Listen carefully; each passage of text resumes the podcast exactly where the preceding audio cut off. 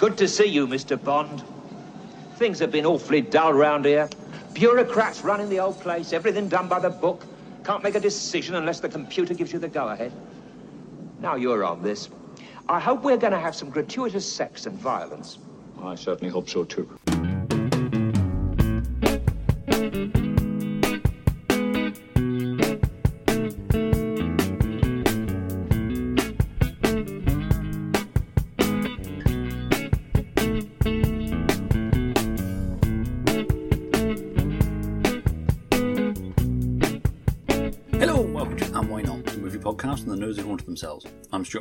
I love movies, which is lucky because each episode I'm joined by a guest to talk about a movie they love and see where the conversation takes us from there. Whether you're a regular listener or just dropping by for this episode, welcome to the show and thank you for giving us a listen. I hope you enjoyed the film talk, and as always, if you feel like doing so, you can keep the conversation going in the comments on our socials, in the And Why Not Facebook group, or wherever you see this episode posted. For this episode, I'm joined by Rob O'Connor as we kick off the festive season with a Bond, because what's Christmas without a Bond? And discuss 1983's unofficial Bond, Never Say Never Again. And now, with an advance warning on spoilers and all that introduction stuff out of the way, let's roll the trailer.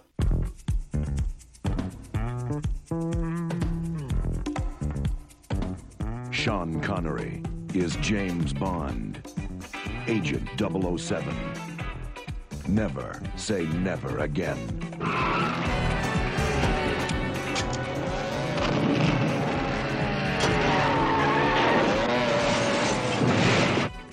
My name's Bond. Oh, you're Mr. Bond. I believe I'm having you in half an hour. Oh, splendid. Your room or mine? Have you, Mr. Bond?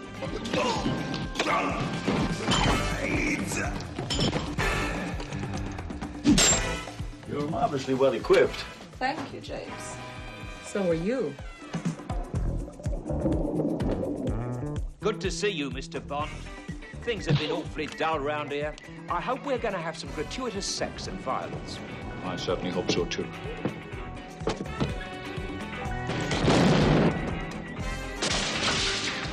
Bond. The game is over. Sean Connery is Ian Fleming's James Bond in Never Say Never Again. Hello, Rob, how are you? Blended. Marvellous. Uh, I notice you're all wet. Uh, but my martini is still dry. My my Connery will get better as I'm a little bit hoarse today, so that's probably why it's not quite there yet. But it will get gradually better as we kind of ease into it. You know. That's right. I threw my back out last week, so I've been doing Pierce Brosnan pain face a lot. Oh well, I mean, we, we can just get you down to the clinic for a refreshing parsley tea and a and a herbal enema, and that yeah. spruce you right up. I wonder if that's the enema the Joker was on about. But yeah, um, yeah. So in case anybody can't guess or didn't see the little icon for the episode, we're going to be talking about Never Seen Ever Again. So a little bit of information about the film. Uh, directed by Robocop 2's Irvin Kershner. Written by Lorenzo Semple Jr. with uncredited punch-up work by Dick Clements and Ian La Frenais. Hmm. I'll edit whichever one sounds better of those. Uh, from an original story by Kevin McClory, Jack Whittingham, and Ian Fleming. Uh, no mention of it being based on the novel Thunderball by Ian Fleming in the credits, but I mean, we all know. I'm guessing that was part of the whole legal thing, but we'll get into that. oh Uh, boy, Starring Sean Connery, Klaus Maria Brandau, uh, Max von Sydow, Barbara Carrera, Kim Basinger, Bernie Casey, Alec McCowen, and Edward Fox, and with Rowan Atkinson, for better or worse. Uh, released in cinemas on the 7th of October 1983 in the US and on the 15th of December 1983 in the UK. Grossed 160 million worldwide on an estimated budget of 36 million, according to the numbers.com. Uh, for comparison, Octopussy won the Battle of the Bonds by grossing 187 million worldwide on an estimated budget of 27.5 million. Roger Ebert gave the film three stars out of four, saying, It's another one of those Bonds plots in which the basic ingredients are thrown together more or less in a fancy. We visit exotic locations, we survive near misses, and Bond spars with evil women and redeems the good one. All basic. What makes Never Say Never Again more fun than most of the Bonds is more complex than that. For one thing, there's more of a human element in the movie. It comes from Klaus Maria Brandau as Largo. Brando is a wonderful actor and he chooses not to play a villain as a cliche. Instead, he brings a certain poignancy and charm to Largo. And since Connery always has been a particularly human Bond, the emotional stakes are more convincing this time. And I found a Barry Norman review. Um, I'm going to put the clip Oh, in boy. for it. Um, there is an unfortunate bit of wordplay when he's Yes, there mentioning. Felix Leiter, actor Bernie Casey, but I'm going to leave it in. But some listeners may might find it offensive. Um, so just to give you a heads up on that. But on the film 83 Never Say Never Again special, Barry Norman was mostly positive about the film, saying, Well, it's the good old familiar story. The dreaded Spectre, represented by Max von Sydow and more particularly by that marvellous German actor Klaus Maria Brandauer, has stolen two cruise missiles from England, and that ought to please the Greenham common ladies, and is holding the world to ransom. Bond naturally comes to the rescue, first having to overcome all the wiles of the exotic and erotic Barbara Carrera, a really tasty villainess, before, aided and abetted by his adoring helpmeet Kim Basinger, he saves us all in the nick of time. Well, what else did you expect? There are one or two innovations. For example, Felix Leiter, Bond's ubiquitous mucker from the CIA, is now played by a black actor, Bernie Casey, and should perhaps be renamed Felix Darker. But mostly it's all down to Sean Connery, and it's as if he'd never been away. A triumphant return, in fact, in a thoroughly enjoyable romp of a thriller. So yeah, two positive reviews from the time by two well-regarded film critics. Um, before we get into the film itself, what are your memories of first seeing it? Memories of first seeing it. I have a very funny and very worrying feeling that this may actually be the first James Bond film I ever saw. Because when I was maybe three or four, I remember sitting, it must have been ITV, and my dad being very excited about it being on. And he's like, Oh, it's James Bond. And I, I remember thinking it was called James Bond the movie. And I remember wondering, I the way I'd always heard my dad describe James Bond did not match this old leathery faced gray haired old man that was on the screen. And I, I the, the only thing I remember about it at the time was him in the casino wearing the tuxedo. And then I think I remember the bit where he's on the kind of Thunderbirds esque jet cylinder device that that isn't the jetpack from Thunderball. Um, those are the only two things I remember about watching it for the first time. I remember being upstairs in our first family house in Meadow Grove, the estate was called, and um, yeah, James Bond the movie. I remember thinking it was called. I don't remember. It didn't have a lasting impact on me. It, that was that came later. I remember watching For Your Eyes Only and thinking that was great. And I remember watching Goldeneye. We rented Goldeneye when we were kids, and that was probably kicked the whole thing off. And then the James Bond season would be on, and we'd watch all of them. Anyway, we, we talked about all this before, but I I do have a sneaking suspicion that Never Say Never Again was technically the first Bond movie I ever saw. Yeah, I don't think it was my first. I remember. I can't remember whether we rented it from the video shop, or whether it was on ITV. Um, but I saw it young, so young that I had to have it explained to me what the gag was with his urine sample when he throws it in Pat Mhm. Roach's face because I didn't Granny's understand what was going on there at all. oh, there's a reference to a classic movie. Um, yeah. but yeah, I um, I can't remember which. I weirdly a couple of years ago I found some videotapes that I taped off, and I had the film 1991 review of the year. Okay. I think it was 91. It might have been 92. But then after that, they were adver- trailing their big either Boxing Day or New Year's Day movie was Never Say Never Again, which it had been on ITV before that. So I'm guessing it was the premiere for it on BBC. Yeah. And it's, it's weird to think that the, of a time when that was the big get for the Christmas holiday season. And that's interesting as well because it must have been a rare exception where a James Bond quote unquote movie appeared on BBC uh, in those Yeah. days because ITV have had like exclusive rights forever, haven't they? Yeah, with the Eon ones, I don't know if BBC got to show the unofficial ones. I guess that was a bit more up for grabs, depending on whether they had to deal with Warner Brothers or whatever. And but yeah, I'm sure ITV showed it first. But it's yeah, it's it's a movie. According to the the the uh, the Blu-ray special features, which are incre- well, they're not incredible, but they're quite good, and it, the Blu-ray is worth getting if you can track it down, if only for the special features, because there's a there's a there's two or three featurettes on there, and uh, one of the uncredited writers whose name escapes me, the the the ast- uh, astute Englishman, Yeah, he made this. Francis La Frenais, wasn't it? John John No, the other the no, other it's guy. Dick Clements, isn't it? Dick on that one? Clements, yeah. Dick Clements. he made this remark where he was like, "Well, you know, Sean, we have this uh, scene where Bond uh, beds a woman, and then he swims to the bottom of the ocean, fights a shark, and then rises to the surface and beds another woman. Uh, th- this, you know, this doesn't really feel like real. Li- Sorry, I'm messing the quote up. He says something like it. It doesn't really feel like something that would actually happen. And then Sean Connery responded, "Yeah, it feels like a movie." So I didn't tell that story very well, but I did think that was a fun, fun little quote on the uh, on the Blu-ray. Yeah, I must admit the big thing for me upgrading from DVD to the Blu-ray was for the bonus features. Yes, Um, I like the stuff that they initially they could only use the dialogue that was in the book, and I think it was Lorenzo Semple Jr. was like, "You can't write a script like that." Yeah, they weren't I- allowed to use anything that had been in the Eon film. no, Hence why they've got those weird jetpack, or not not jetpacks, but things that come out of the missiles. jet cylinders. The the you can only read you can only use dialogue from the book thing. It feels like Cubby Broccoli just making shit up about what they could and couldn't do. Whereas, like, you know, any adaptation of a book does not have that caveat. Like you're allowed to make stuff up for the movie.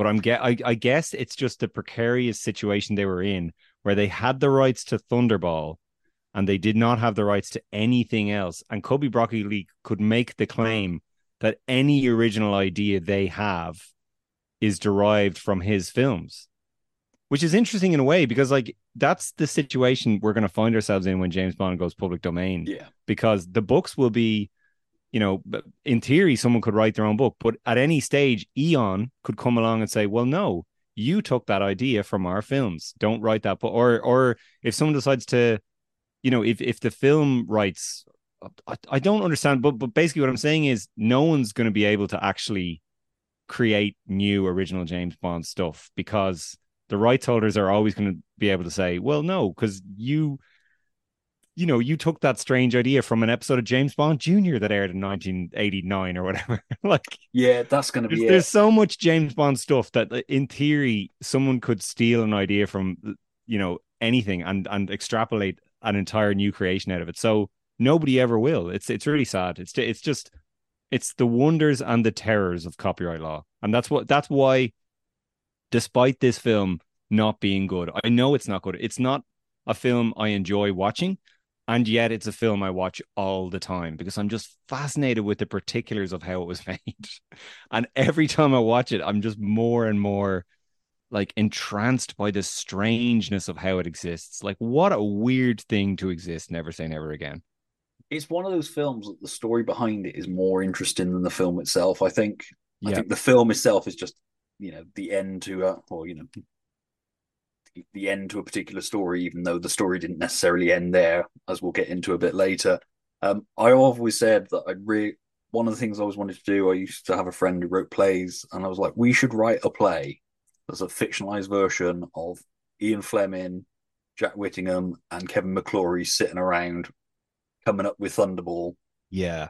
Not they they were working on Thunderball; it was called something else, wasn't it? Latitude 78 West. What a catchy name for a movie, Ian Fleming. What the heck is wrong with you? it makes so much sense, though, that like this guy, Kevin McClory, had to come along and be the cool friend to like introduce Ian Fleming to the idea that, like, no, James Bond needs to be cool. You know, you're not cool, Ian Fleming. You know, hang out with me for a while. We'll make James Bond cool. Because I just like this idea that Jack Williams, because he rarely see any real input from him. I go into it a bit in that Battle of the Bonds book, which yeah, well worth getting if you're interested. oh yeah, Um, but I, he always strikes me kind of like, yeah, whatever. I don't give a fuck. Yeah. His his daughter Sylvan Whittingham is is really uh interesting and outspoken about Jack Whittingham's um involvement in this whole thing. It's it's well worth it. She she was on an episode of James Bond Radio, which is a great podcast. They interviewed her and she had great input and she has all these like original kind of um uh storyboards and concept art and stuff from when they were trying to make that original original film and all this beautiful kind of artwork they made of underwater fight scenes and all this kind of stuff. Uh yeah she definitely check those out. She's really really Yeah. cool. And and you know it it does always i think the story is presented to us as oh well it was kevin mcclory and ian fleming but it was actually like a bunch of guys. It was like ivar bryce and jack whittingham and ian fleming and kevin mcclory and they were all kind of coming and going with different ideas and it was just a mess. And you're going, how did Ian Fleming ever think, oh well, I'll just take this mess of ideas and turn it into a book and just say that I wrote it? That like was such a stupid idea. what a stupid idea. He just unraveled this just maelstrom of chaos that ensued for half a century afterwards. Because as much as people like to vilify Kevin McClory, and I'm not a massive fan of Kevin McClory, he No. seems a bit like a chancer who was just kind of like clinging on to this one little, you know, fame adjacent that he had.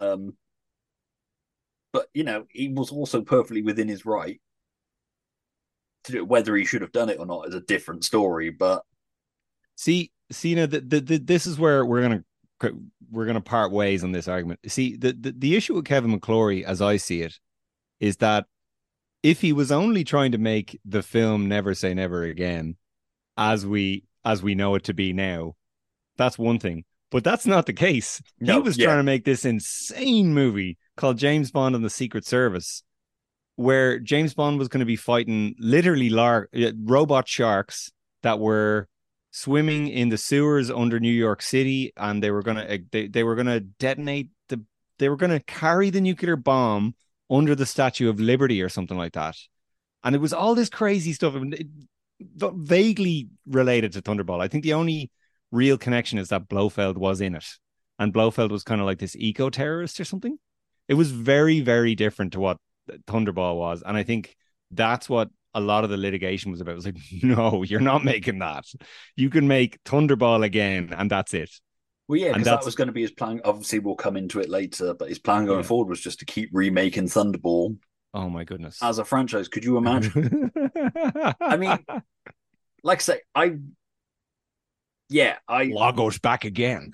I what take issue do, with the fact that he, he got to do it with Never Say Never Again, but then he kept popping his fucking head up every so Yeah. often and causing all manner of shit for him.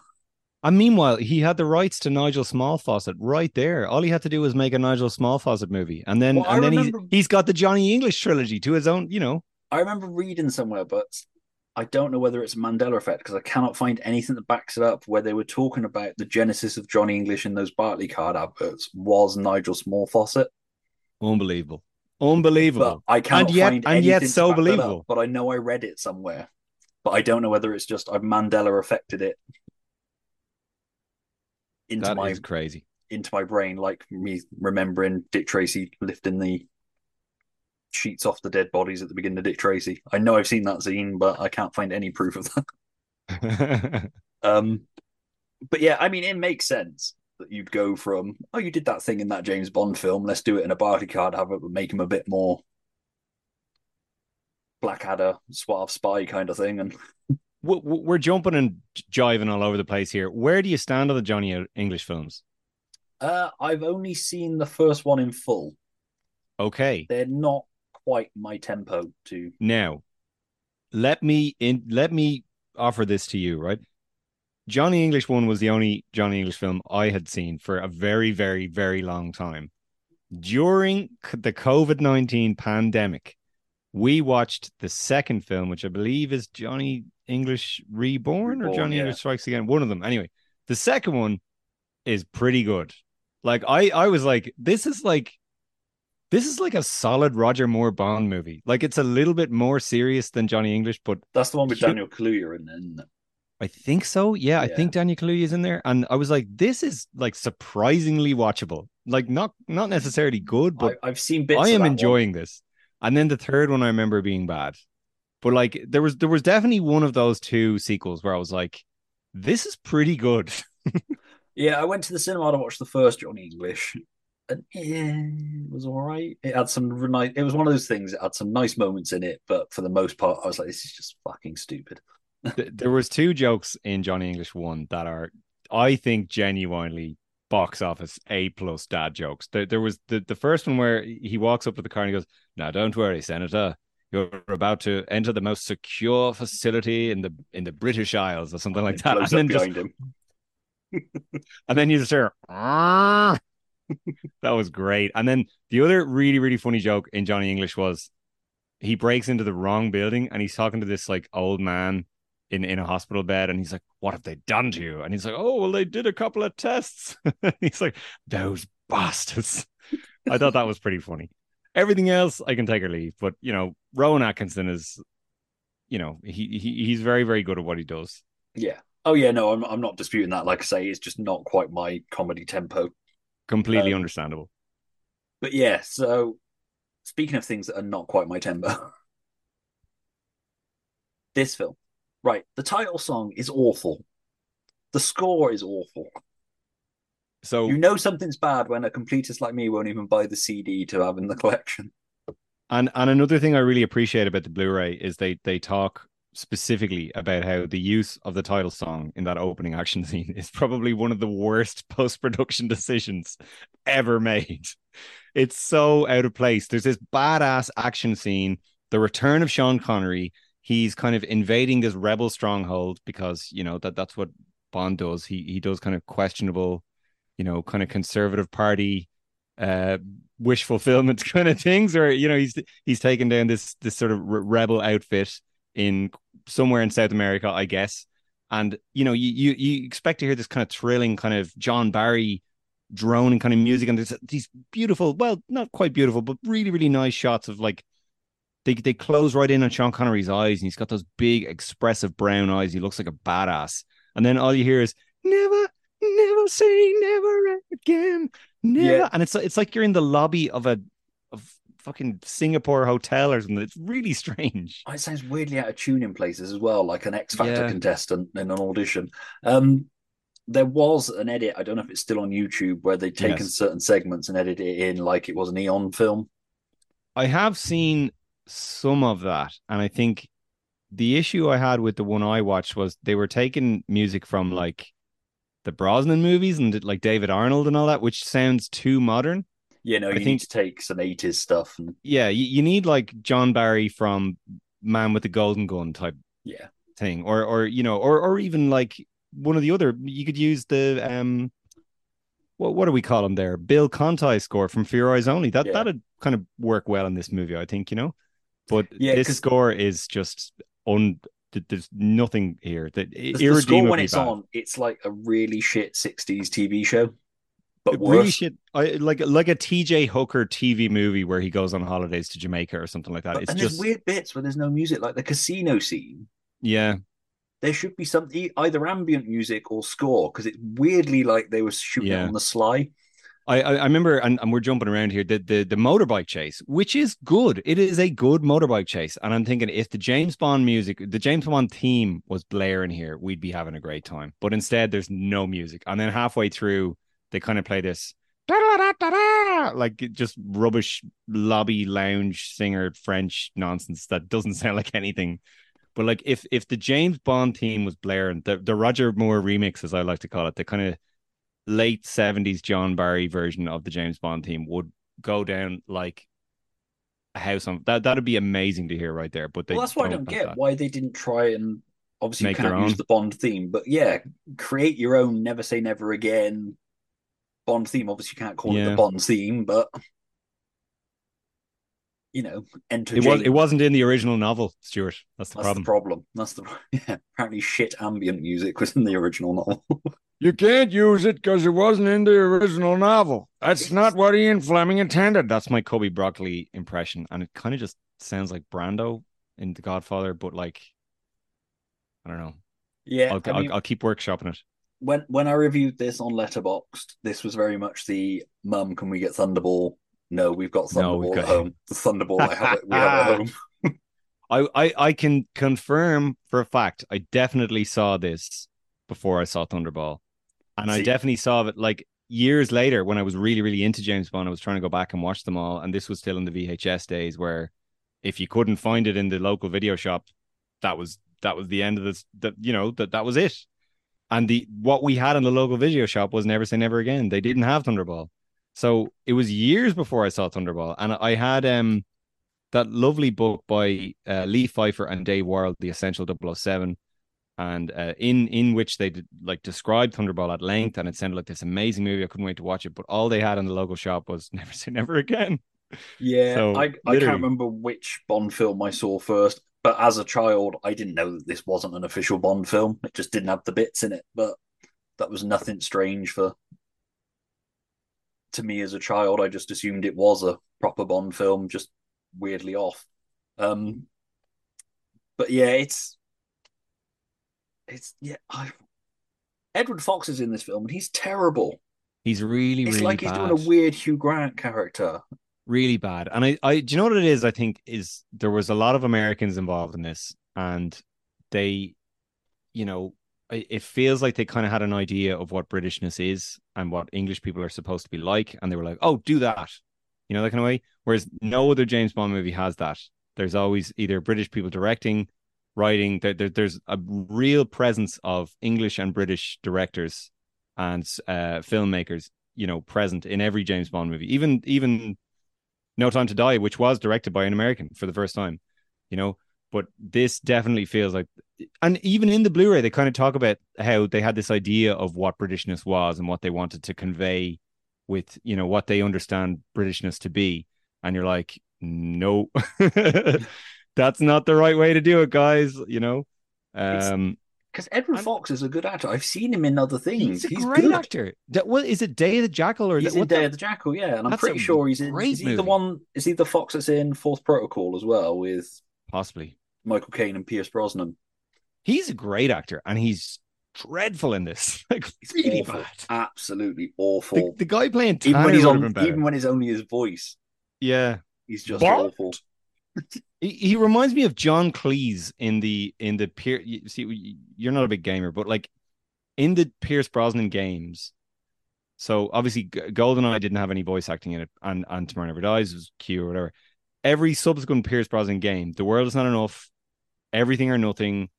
Uh, what there's definitely another one. Anyway, John Cleese in a bunch of James Bond games from the early 2000s, and he was always like screaming into the mic, like, "Bonds, don't forget to deactivate the shield generators." And that's what Edward Fox reminded me of loving this. Everything in this Do film, come along, Bond. everything in this film feels cheap. Like Yeah, the Spectre meeting feels like an Amdr- small village Amdram society getting together to talk about next year's play, but they all think they're bigger actors than they actually are. Got Blofeld sat on an armchair on the stage stroking his cat. It's just, Blofeld, like considering, and I, I think again we have to come back to the the whole, oh well, they're only allowed to use what's in the novel side of things. Blofeld is such a kind of non-entity in this film, and that was like their big trump card that they had was like, oh, we've got Blofeld, we've got the rights. Kevin McClory, it's his baby, he owns it. You guys can't use it. Here's Blofeld, and it's kind of nothing. It's Max von Sydow, great casting. You know, daring to uh, maybe maybe they weren't allowed to do a bald Blofeld because that was an invention of the film, so they can't just copy that. well, yeah, I don't think Blofeld's bald in the book, is he? No, he's definitely not. No, he has like, like he's described differently in, in each book. His appearance changes drastically, and he's So kind of- yeah, they couldn't use the bold and the scar but because but nobody's sure where the cat comes from. the cat the is from not the, in the book. the cat's not in the book, so No. maybe I don't know. Was that a Kevin McClory thing or a Jack? You know, whatever. But like, I'm pretty sure the cat was from the Eon films, so I don't know how they got away with that. But Well, yeah, because you only live twice. With no, he had the cat from from Russia with Love onwards, didn't he? yeah, he did. Yeah, yeah. So It's not really sure. Yeah, it's such a weird thing. You get that really cool bit, well, coolish bit where she goes into the bank, opens the safety deposit boxes, it takes her in. You get that nice corridor walk and the standing, then turning to face the camera, and the whole gate thing opens. Hmm. Then she walks through, and it's a fucking town hall. it's real kind of like th- this is very and this only really struck me watching it today this kind of is the superman 4 of james bond movies in that it's like they had all these great ideas and like really big ambitions for what they wanted to do and then in the end result it's kind of just all very cheap and clearly filmed in like like local available locations But they spent money on it. They spent nearly They ten did, million yeah, more yeah. than they spent on Octopussy. And Sean Connery, by the way, you, you mentioned that the, the budget and the box office returns. He made like most of his fortune on this film specifically. Yeah, I kind of I- I- imagine a good chunk of that thirty-six million was Connery. So I, I, I according to uh, the James Bond and Friends podcast, another great James Bond podcast. Um, so in addition to his upfront three million American dollars in 1983, which is a, a lot of money and considerably more than he ever made in any of the Eon ones, Connery got 15% of the gross of Never Say Never Again, and ended up making $28 million in 1983 money. That's like Robert Downey Jr. Iron Man money. Like that is insane. That is so, so much money. Then six years later, Jack Nicholson walked into the Joker role and went, "Hold my beer." Yeah, yeah. Hold my beer. Yeah, exactly. Yeah. It, um, yeah, I'd say, I mean, and that you know, was their like, trump to your point- was that they had Connery, wasn't it?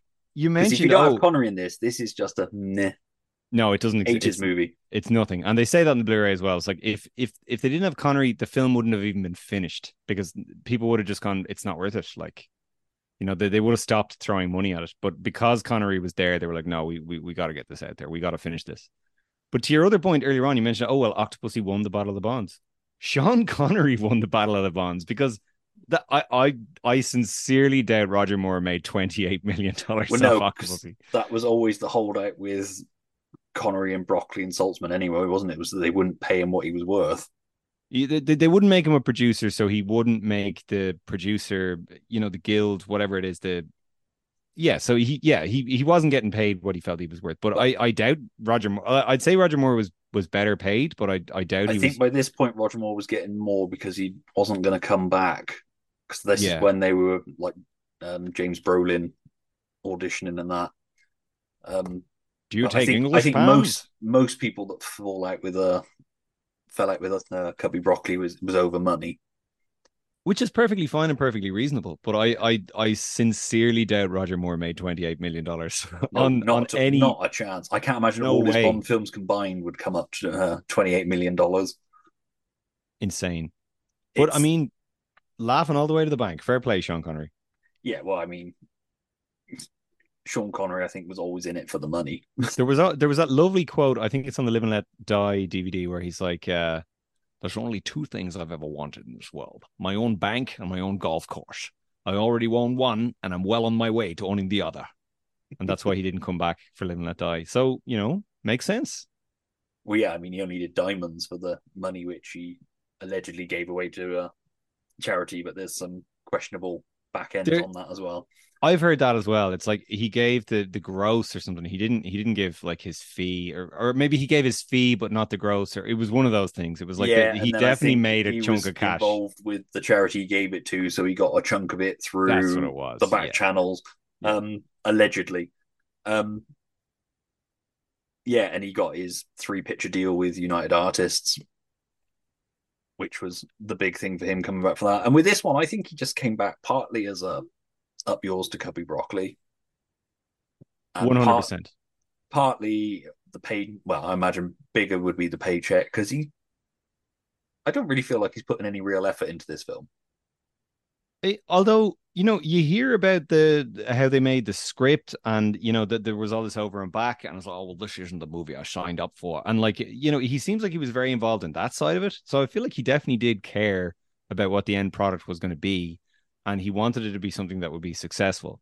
So I think he was Yeah, definitely well, invested in that sense. And th- there's all these like pictures of him, you know, scouting locations in Battle of the Bonds. There's there's all these photos of him at the a Statue of Liberty when they were still talking about doing that nonsense, like and you know, scouting locations and all this kind of stuff. And he seems like he was definitely very involved, and I think he was involved in casting as well. I think he was. I think he was very involved in the production. I think he cared about the production because you've got to be because you know it's going to be sold on Sean Connery's back. You can't go into something knowing that you're going to be the big linchpin for holding it together, kind of thing, and then not give a shit. There's just certain times in his performance where he just kind of Yeah. feels like I'm here today for the money. Like, I recognize yeah. that I'm in a turd. I he's definitely more invested in this, I think, than he is in either Diamonds Are Forever or You Only you Live only Twice. live twice, yeah. But Oh, I, yeah, I would I would by that agree that I, I I think across the board he made a realization by the time maybe by the time of Thunderball where he was like, Oh well I'm the money. I'm the reason people are showing up. And he just knew that all he had to be was in the room, you know, and, and he was James Bond. And I think he probably knew that going into this. Well, yeah, if they'd have paid him what he was worth then, he, God knows how many Bond films he would have done.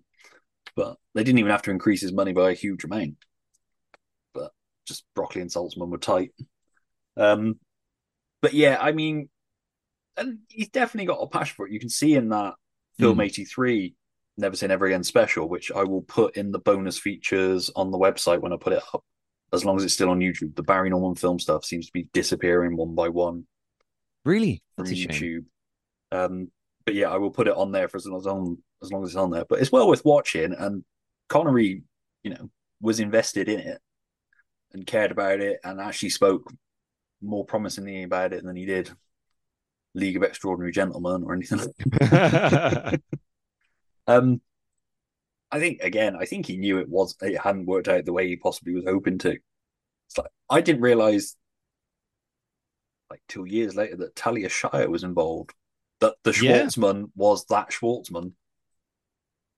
Absolutely, yeah. She and she's credited as a consultant to the To the producer, producer, yeah. which just means that they obviously paid her something. But Which Talia was Shire was in- as well. So the, the whole the whole family tree of this film is insane because like Talia Shire and Jack Schwartzman, their children are John Schwartzman, who talks on the Blu-ray, and John Schwartzman worked as a producer on The Rock.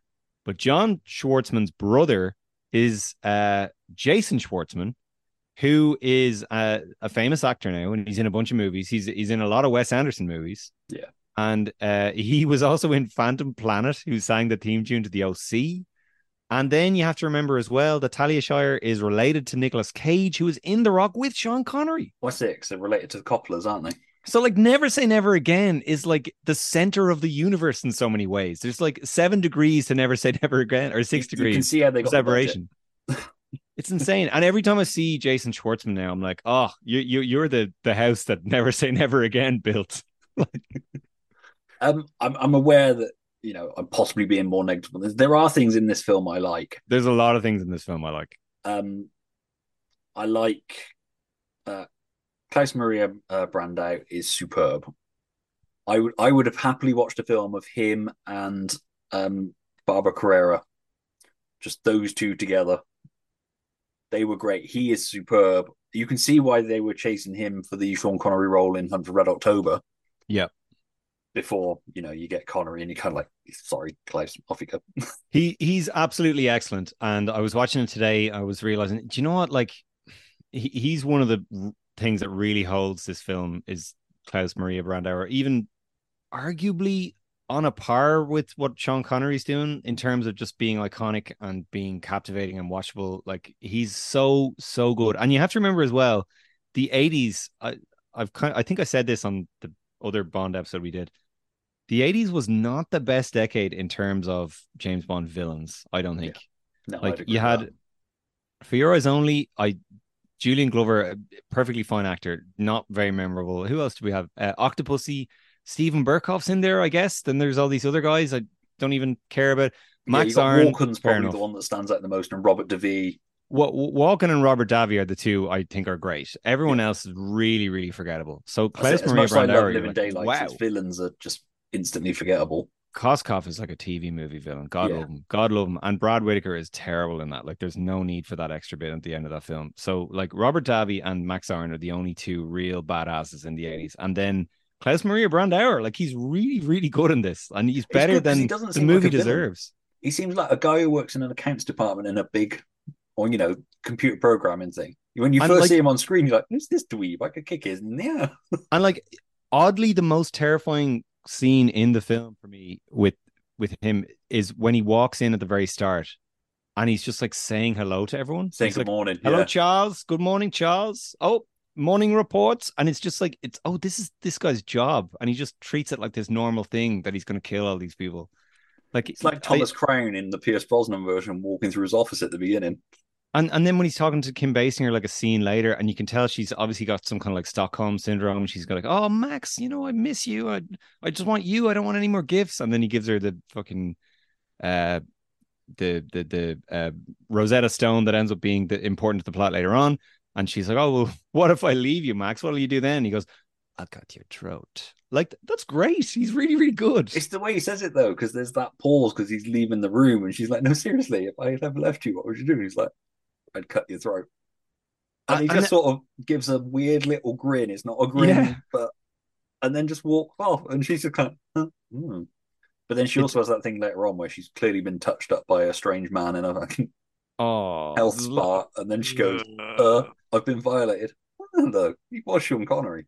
there's a there's a lot of weird, creepy kind of sleaziness in this that I I want to I want to get to. But the go, going back to Brandauer though, I just think he's he's just a real kind of he's just doing a lot of interesting extra Yeah. little moments that weren't in the script and were just him. And like he, he he'll kind of have these little moments where he just like shushes himself before he says something and That belonged to Napoleon's empress. That is my greatest treasure. Take it. Take it. But be careful. That is your wedding present.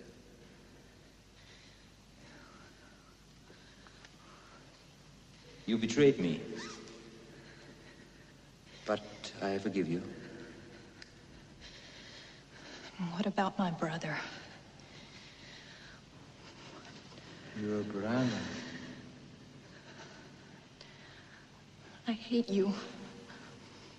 I hate you.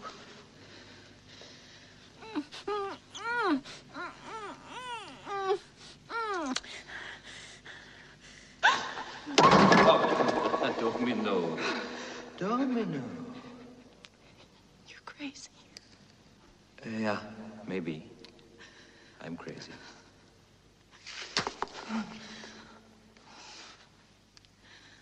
He's really really good. And you have to remember as well, the guy who played Largo in Thunderball was so kind of just stock Eon, uh, you know, company man. Like what was his name again? It was um Oh, I can't remember his name. God, and and he he was he was he was actually dubbed by that other actor who Yeah. dubbed a bunch of people, including not Blofeld in For Your Eyes Only. Yeah.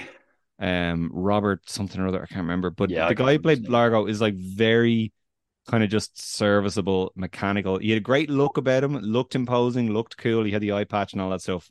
But like acting wise, it was very by the numbers, you know. Whereas Klaus Marie Brandauer is, you know, captivating in every single scene he's in. Oh, completely No? and completely 180 to what you had in you know, complete swing away from what you had in Thunderball. Yeah, definitely. And he, he's like so he- much better for it, I think. and he's a contemporary villain. Like he feels of the eighties. He feels like a yuppie, like a kind of uh really like a go-getter, ambitious kind of uh megalomaniac, as, as opposed to the guy in the other film who's just sort of a blowhard. He just looks like a bulldog came to life. He's like a quiet Lex Luthor. Yeah, yeah. You know, not like you know what I mean. Um And and Yeah. to your other point, sorry, uh, Fatima Blush, uh, Barbara Carrera is also great. Like I'd watch her in in a in an actual in a normal James Bond movie. She and and there's that rumor that she was asked to be an Octopussy, and she said no, I want to be in a movie with the real James Bond. I don't know if Yeah. that's true. yeah, But, like, again, I don't know if that's really apocryphal or not. It's surprising how many actors that were in the official Bond films Yeah, pop up in here. From absolutely. um, uh, Manning Redwood from A View to a Kill. So that was quite soon after they cast him in that. But I, I don't know, he slipped through uh, Eon's net. And I'd you've got say- the guy that Xenia top kills with her sex legs. is he in this? Yeah, he's the Navy guy before they go off in their little cylinder jetpack things. He's the guy with Bond asks about the thing, and he says, "How do you know about that? That's top secret." Oh yeah, Uh, that that, that that's another line that's actually really cool. I think it's like, well, I I read it in a translated Russian manual or something like that. It's like, Shy about that. um, we we alluded to it at the beginning. The "I made you all that, yes, but my martini's still dry" is a great exchange. It's classic Connery Bond. I love the thing with the cigarette holder mm, with the bouncer doorman in the thing, and the payoff to it is what works for it. Just the way Connery comes in, grabs it, goes, "Thank you." it's really conspicuous that he doesn't smoke in this film at all.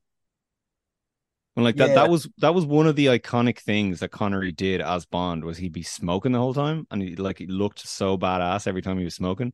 Yeah, Doesn't smoke in this film at all, and then- more aware of it, wasn't it? Well, yeah, but like Timothy Dalton smoked like a trooper in those movies. So yeah, to like, the point um, where License to Kill has a thing at the end from the American Tobacco. Yeah, like people people smoked in movies in the eighties. I, I I know people were worried about lung cancer and stuff, but I don't think Yeah, no, it the wasn't like the nineties where they didn't have 90s, Brosnan yeah. smoking at all, apart from Die Another Day, where he's got that big Cuban cigar. and like you know even when when even in that uh cigar holder scene thing where he holds it up to the guy, this is a, a gyroscope, and if you if you hold it the wrong way, it'll explode, and then he just takes it off him or whatever. Um, what you know, you you'd expect him to take a cigarette out there and just light it up and look like a badass, but he takes out a cigar and just sort of holds it in his mouth. It's like that that's a Roger Moore maneuver. Like, and a big part of this movie for me, it's supposed to be the return of Sean Connery, and it feels like you're watching a Roger Moore movie. Like Yeah. the, the the scene in Shrublands where he's fighting the guy, um, Pat Roach is that his name? The Yeah. yeah. And he's fighting him, and th- there's that scene where they're they're punching each other, and there's all Oh, these people watching watching a a boxing match. match. They're watching a boxing match, isn't it? I thought it was a football match. I. It could be either. Well, you, you you're hearing like you're you're hearing boxing sounds, and then people will cheer as he gets it, and it's like that's clearly a Roger Moore joke. And then the the thing with the piss where he th- he throws the urine sample into the guy's face, and he's like ah, and he looks at the bottle, he looks at the the beaker or whatever, and it says urine sample James Bond. Like that that is a dyed in the wool Roger Moore joke, and it's it's in this Sean Connery film. And I had this realization watching it today where I was like, the first half of this film is very creaky and very kind of it it, it just underlines how old James Bond is. And I know they were trying to do something with that. Doesn't really Yeah, go anywhere. In that scene where they're fighting past the room full of people watching whatever the Yeah. sport thing is, that is clearly not Sean Connery. No, it's no, and but like there's so much. It, it's it's just a very old, kind of a dreary film for the first kind of thirty minutes of it, and then it feels like it just totally shifts gears, and they're like, "Oh shit, what have we made? We need to appeal to a younger audience here." So they have like a, this motorbike chase, uh, followed by the video game thing, or or back uh, either Video or game thing first. video, Because video it was the thing first. eighties, so you got to have the video games and the casino. and like no I, the video game thing it's like how does this exist i it's so terrible but i love it so much that it exists that, that not only that not not only the, the battle between bond and largo in the big video game room thing like at least there, there's a bit of production design there's a bit of thought put into that just james bond in this casino with all these arcade machines Oh, he's really like- creepy when he pops up from behind the machine to like, talk what- Domino. is that a thing molested her in the uh like I've I've only I was in Monte Carlo once when I was like 16 or whatever. Like when you go into a fancy casino and you're like a wealthy person, you're wearing your tuxedo and you're about to, you know, go to the blackjack table and and bet ten thousand dollars, whatever. Is there, you know, fucking Super Mario in the next room? like I'm assuming in Mario story, Kart? it's going to be to do with Largo and it being for a kids' charity, and oh, But- join me for a game of Time Crisis after this, Largo. but beyond that, yeah, it's going to be it's the 80s. This is the cool. Like I say, that casino seems weird anyway because there's no music.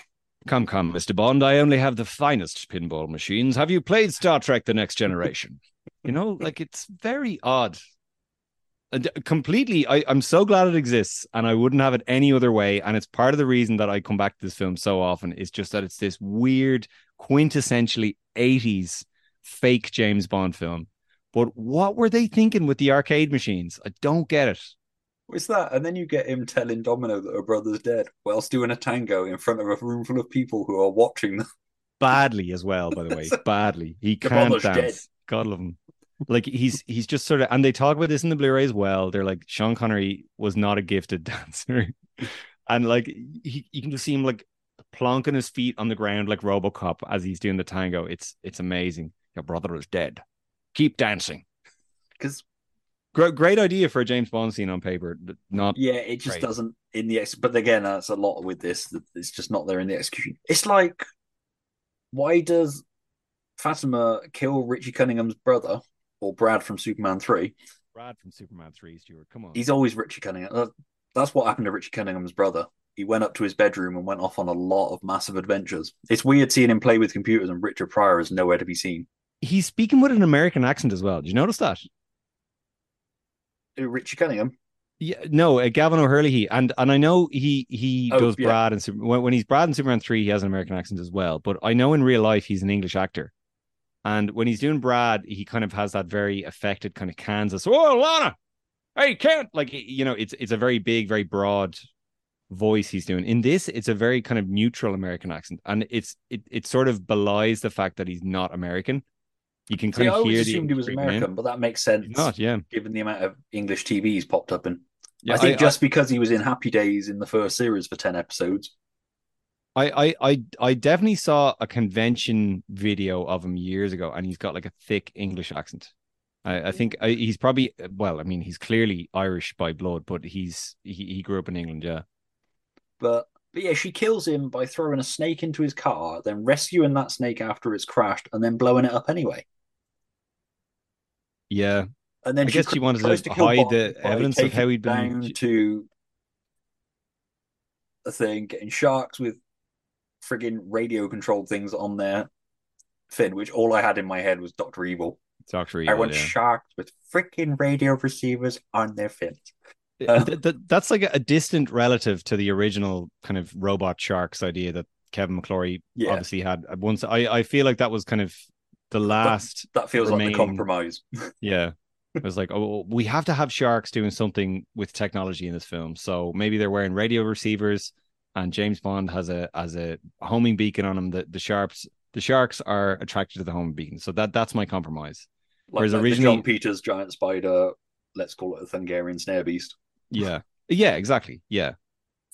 Um, what I was gonna say about the Jack Petachi stuff, the Gavan Herlihy stuff, it's you know, it you know, and this went through a million script rewrites and all that kind of stuff. It's needlessly dark. Like the whole thing about Spectre controlling him by making him a heroin addict, and then you you know, they're they're controlling him with heroin, but then they're also threatening to kill his sister.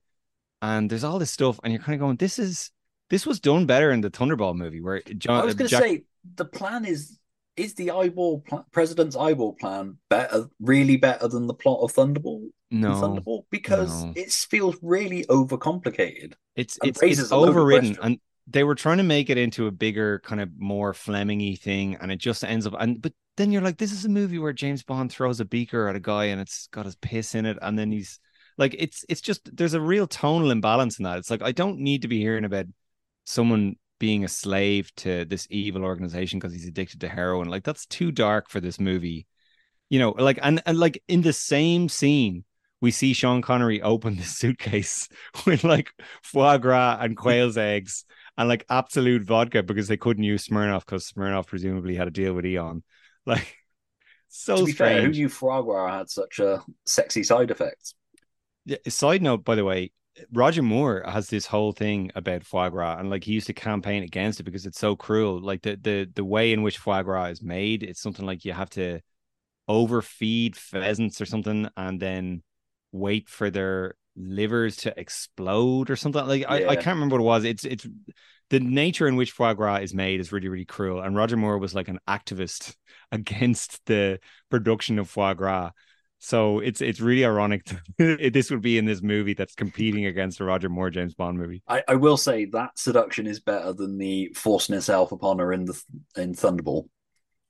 Yeah, but then there's other weird, creepy Thunderball esque maneuvers in this that Yeah. that are kind of I don't want to say equally as bad, but definitely not better. Like Well, yeah, like I say, the whole feeling domino up, pretending to be a masseuse. Oh God! And it's like he's it's like he's kneading dough or something like that. He he clearly not giving her a pleasant massage. He's kind of just like like running his wrinkly, leathery old hands along her back, Yeah, it looks like the driest massage I've ever seen. and she's like, "Oh, that feels so good." I was like, "No, It's it like, does doesn't." it? Does it? It's, It's yeah. it's I mean, not. I mean, Sean Connery was still a good-looking man, but it's No, he looked like a leathery old shoe. Like he he, it's a he was like Sean Connery. ninety-year-old Clint Eastwood still making movies where women just instantly fall to their knees at the sight of him and how Do- hunky do- he is.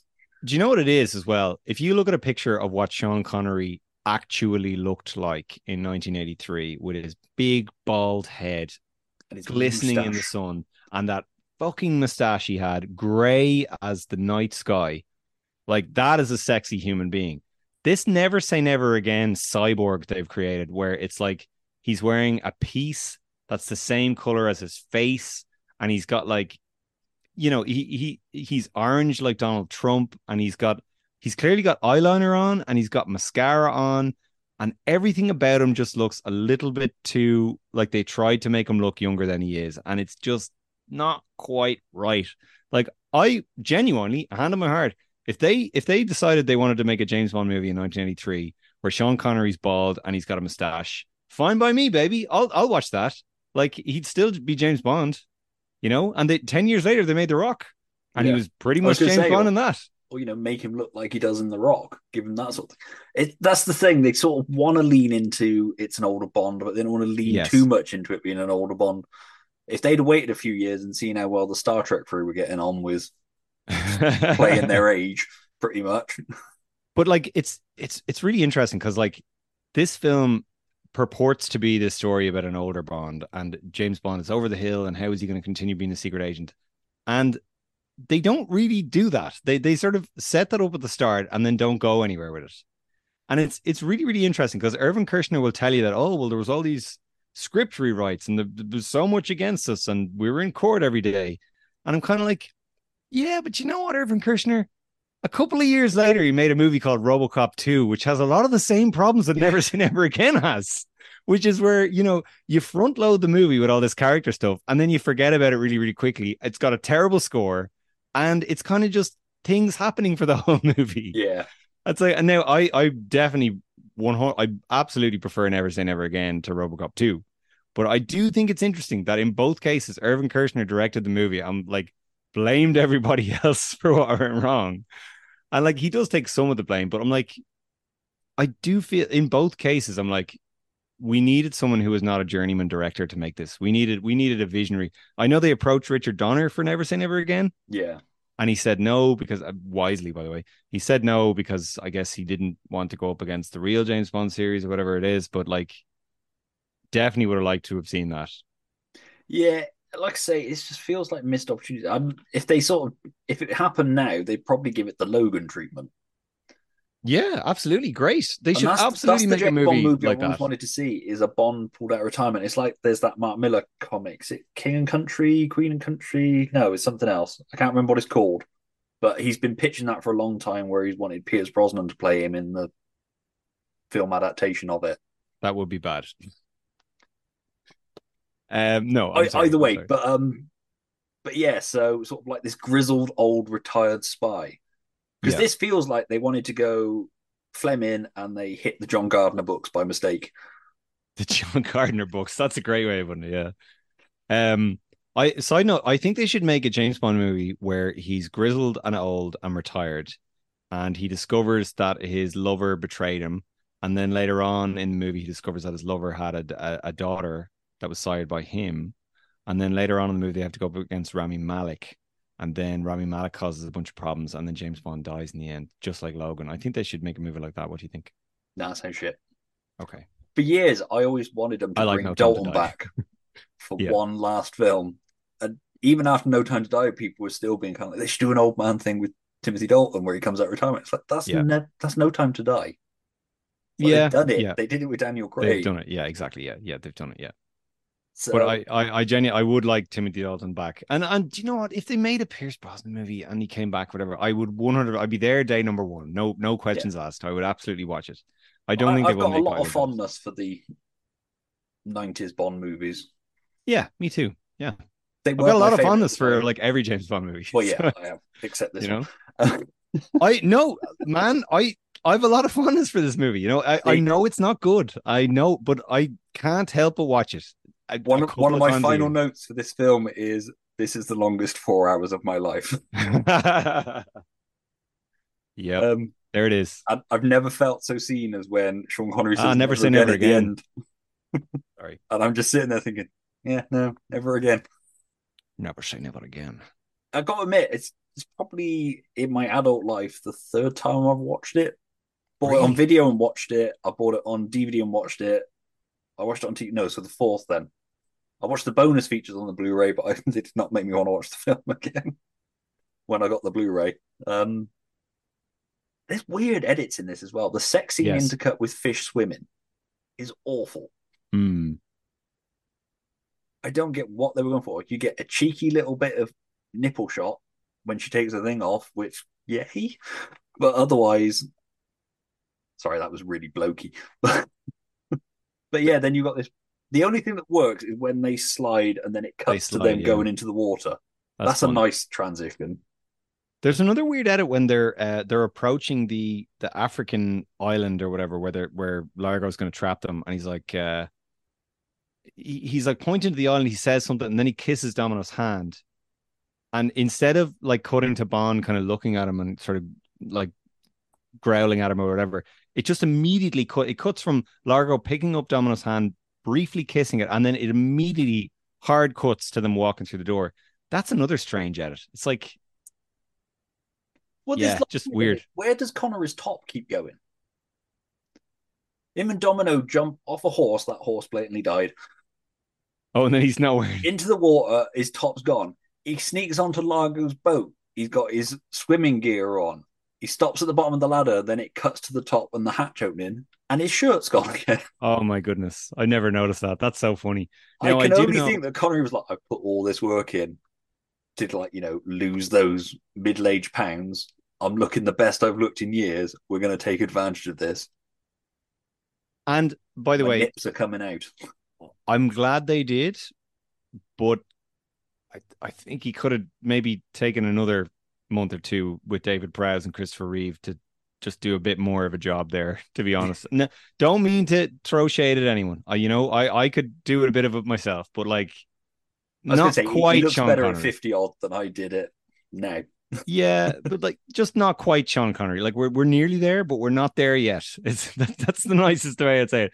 Now, contrast that with his with his you know the the the uh, the, the the incumbent Bond, um, Roger Moore, who's whose leathery man breasts we hadn't seen since I want to say Man with the Golden Gun, maybe.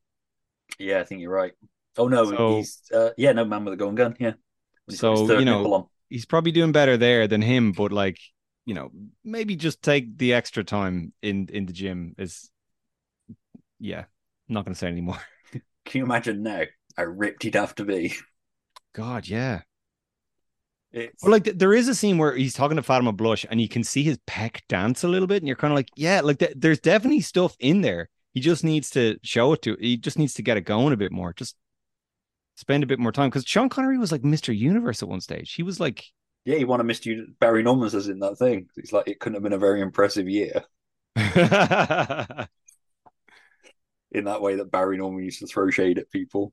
That's another bit though, where she tries to kill him with an animal.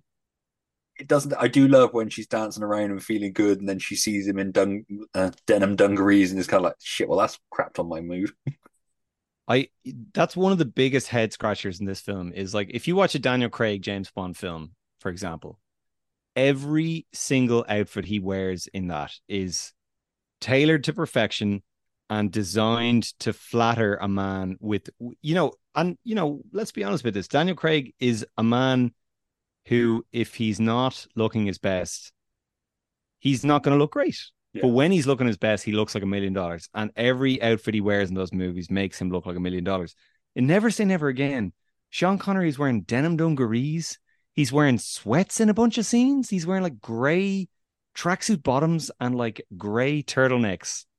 And he just looks like he was wearing the most comfortable clothes they could find because this was just he was only doing it for the money and he just wanted to be comfortable the whole time. It was like put this man in a nice suit. Like it's very very strange. Well, he has a You mysterious costume change when he's taken away by Largo's men when he gets captured because he comes in in like you know the casual trousers and a jumper. Yeah, Then when he's chained up, they've given him a jacket, which I, I respect a villain that's kind of like it's going to get nippy up there. Give him a coat. But the denim dungarees are unforgivable. I the denim dungarees at least they look ridiculous and he's supposed to look ridiculous. I just feel like the sweatpants he wears earlier on in Shrublands and then the other kind of he, he wears like a, a gray turtleneck with white slacks in the health club that Domino's in. It's like, why are we doing this again? And then there's another scene where he's going jogging with Felix and he's wearing these tight shorts and like a white t-shirt. I'm like, No, it's the best. not- I'm, I- they obviously stripped down to their underwear yeah, to pretend, which then the idea of Bond wearing a vest is just ugh. it's very like unflattering outfits they put him in in this. It's very odd, and it just it's it, it was avoidable. Like this is a low budget film, but that was an avoidable mistake. Yeah, I this this like I say, there's weird things. Connery's inconsistent clothes kind of thing. Why Domino's still got the pendant at the end when they need it? Surely, if it was a key thing, Largo would have taken it back off her. Oh, I never even thought about that before. That's kind of fun. That's a good point. It's it's weird, but Let's talk about things we like because there is a lot of stuff I like about this. okay. Oh, sorry. Go. um, I uh, I will say that uh, this is just James Bond nerd trivia. He does not have a Walther PPK in this. He has a Walther P5, which coincidentally Roger Moore also used in Octopussy, which was the other James Bond movie that came out this year, and he only used it in Octopussy. So there was two movie, two James Bond movies in the same year, but they both used a gun that was not the Walther PPK, but it was the Walther P5. It's a cool, badass gun. It looks a little bit more kind of contemporary. It looks like something James Bond would have, and it doesn't look as kind of muscular and ridiculous as the Walther P99 that Pierce Brosnan would use in Tomorrow Never Dies. Yeah, don't like that one. I liked it as a kid, don't like it anymore. Yeah, again, I liked it Um, when at the time, but now I'm just like, it's such a clunky, chunky thing. the the Walther P5 I feel like it is like an acceptable update to the PPK and Yeah. it, it's a cool gun. Other stuff I like, I really like that motorbike chase. I think it's a cool James Bond scene. They- I do. they- Apart from the gang that are herding him into the back of the thing, look like they've just walked off like a Queen or Wild Boys yeah, Duran Duran video. it's it's a little bit Michael Jackson bad type type vibes. But and I, I feel like one of them has a chain. It feels a little bit like, you know, one of those 80s movies where they accidentally find themselves in a gay club. Yeah, Not It's- casting any dis, you know, dispersions you- against gay clubs, but that's very much the stereotype of what they were in the 80s, and that's what those guys look like. They've even got the hats on. Sh- shout out to Cannon Films uh, Death Wish 3, also starring Gavan O'Herlihy, that came out in 1983, the same year. There's a lot of that kind of stuff in that as well. What Like, year was nine- Superman 3? Was that 83 as well? 1983 was Gavan O'Herlihy's year, Stuart. He was having he was he was in every film that year. Um, but yeah, there's a lot of that kind of like leather bound chain chain wielding gang uh, violence in that as well. Um, what I like else the do I like? Bond has Klaus Maria. Bond has a Bentley. Fun little reference back to Ian Fleming, and you know they have that joke that doesn't really work, where he sort of says, "Oh, still in good shape," and then the Yeah. very next scene, they're they're you know digging into his back or whatever. And, oh, you've slight lesions or whatever, and he goes, "Oh, still in good shape." It's like, I the the pacing of that joke didn't quite work. I- Anyway, uh, other stuff I liked. Um, my, my martini is still dry. That's that's like an iconic James Bond line. One of the very Yeah. best of the whole of of this or the original of the actual series, I would say.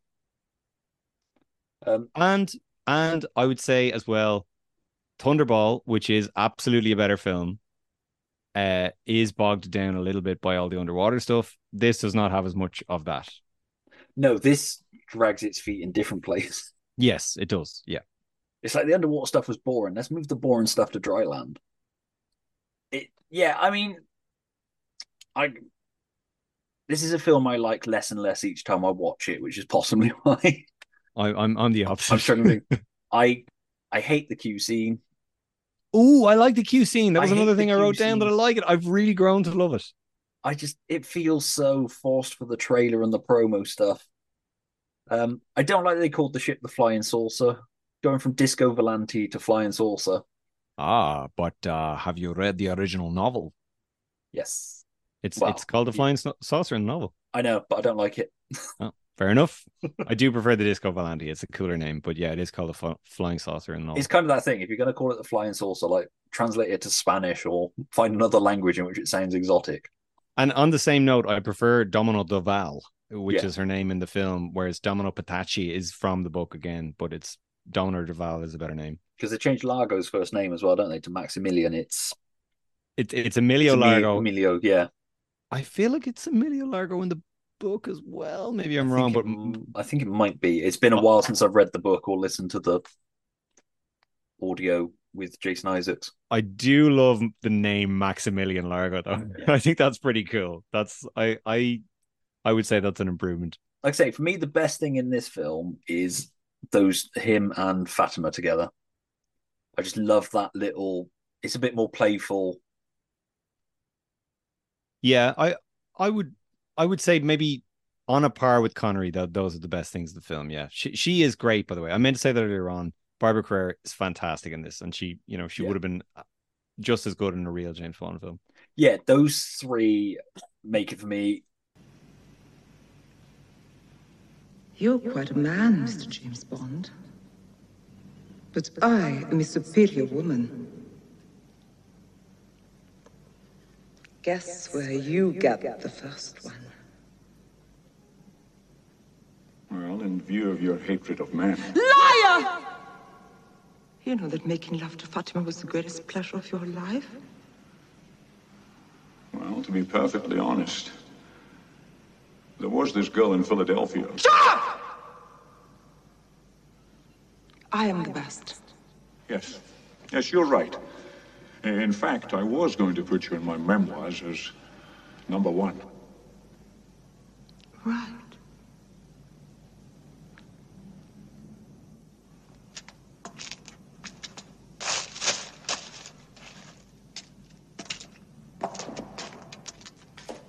Right.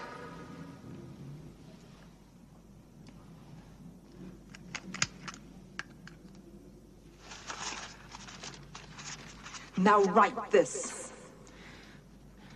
The greatest rapture in my life was afforded me in a boat in Nassau by Fatima Blush. Sign James Bond, 007.